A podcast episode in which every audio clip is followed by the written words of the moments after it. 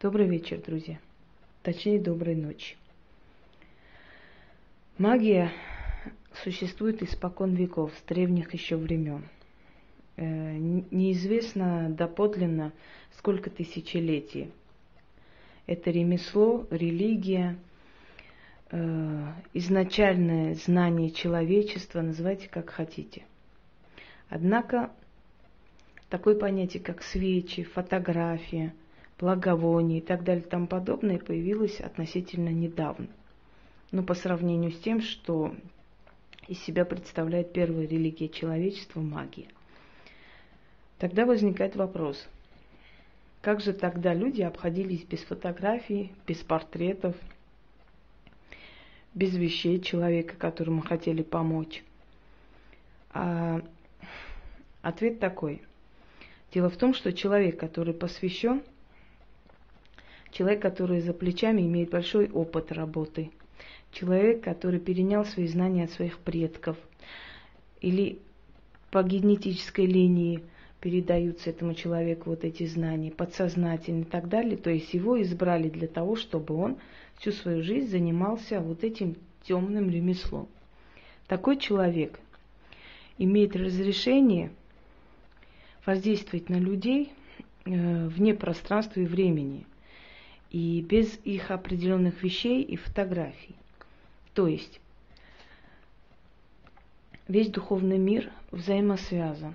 И если человек получает посвящение, если человеку разрешено обратиться э, к этим силам, то какая разница, есть фотография, есть э, вещь или нету ничего, а есть просто образ, есть э, имя этого человека, дата рождения, имя матери, ну, как можно более подробная, да, э, скажем, касаемо этого человека информации, то обращаясь к силам тьмы, точно так же можно помочь человеку отозвать те силы, которые напущены на этого человека.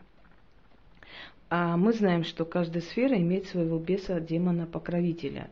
Точнее, демона, а бесы служат э, для этой цели – и если обратиться к этому демону-покровителю, попросить отозвать того беса, который пришел мучить этого человека, то, соответственно, болезнь, либо сумасшествие, либо одержимость, либо э, какая-то иная беда отходит от этого человека, поскольку хозяин вот этих существ, сущностей, сам отзывает обратно по просьбе колдуна. Я думаю, что в принципе, вам уже как бы стало ясно принцип работы, как это получается.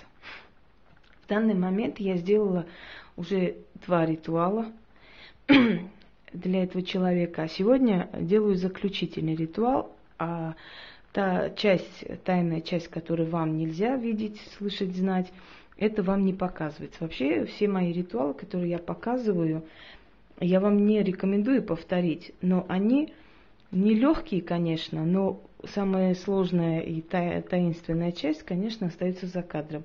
Я вам показываю всего лишь то, что можно показать, и что не повлияет на меня в том числе. Если возникает вопрос, можно ли фотографировать и снимать вот этот весь процесс, то можно, но не всем. Если я это снимаю и фотографирую, значит, я понимаю, что у меня есть определенное разрешение, и все-таки я этим занимаюсь не первый день, и, естественно, я знаю, что мне можно, что нельзя, что разрешено, а что запрещено. Итак.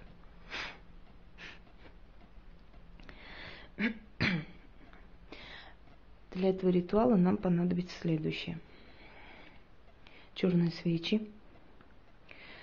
Пишем на листке бумаги имя человека, дату рождения – имя матери, которая родила эту девушку. Если имя родителей неизвестно, то можно просто э, имя человека. Иногда бывает, что колдуны наводили порчу или очищали человека, даже не зная его имени, просто держа в голове образ. Понимаете как? Вот эти потусторонние сферы, они проникают везде и всюду. И они вполне э, способны найти любого человека в любой сфере, вне земного и временного пространства помочь этому человеку, либо наоборот навредить. Итак,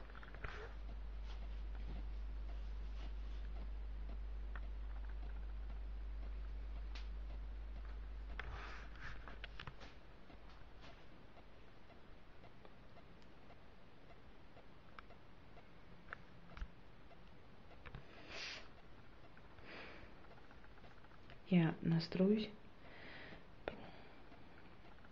Здесь находится кусок черного хлеба и 6 медных монет. Монеты могут быть любые, 10 рублей, 10 копеек, 50 копеек. Главное, чтобы они были медные. Имя мое в черной книге, черной кровью написано, дана мне власть и разрешение просить ему и получить то, что попрошу. У тьма великая сила средь сил, начало начал. Ты меня услышь, ты меня, мне помоги, ты мне подсоби. Отзови свое чадо супостата от Ирины, рожденной в 76 году от матерью Галиной. Отзови, запри, обратно не пускай.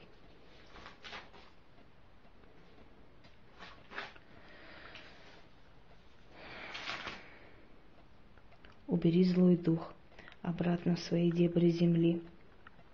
Расточи запри, на семь замков спрячь, за семью печатями. Обратно к Ирине не пускай. Да будет так.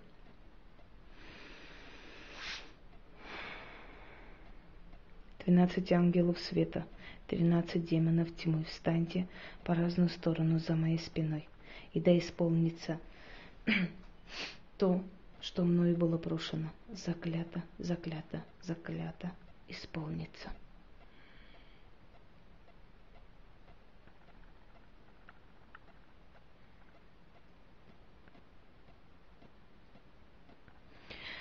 Это чаша для подношения специально для таких дел.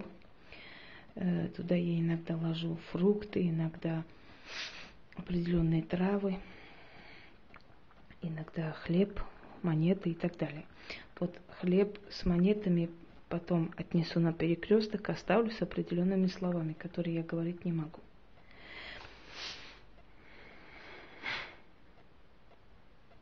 Эти заклятия, э, эти ритуалы можно совершать только тем людям, которые имеют разрешение определенную степень э, в своей профессии, в своем ремесле не рекомендуется повторять людям, которые еще только что начинают заниматься магией, еще неизвестно, можно ли им заниматься вообще.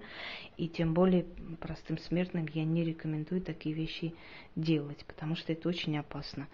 Вместо того, чтобы снять дух либо болезнь с человека, вы можете все это на себя навлечь и в течение многих лет страдать от того, что демоны будут просто-напросто напиваться вашей энергией жизненной. А это не шутки. Судя по тому, что мне написал человек, ей стало очень легко после вчерашнего проведенного ритуала, а вот после этого ритуала ей станет намного легче, потому что это уже второй этап. Обычно самый сложный этап это первый, который я вам показывать не могу. Всего доброго, спокойной ночи.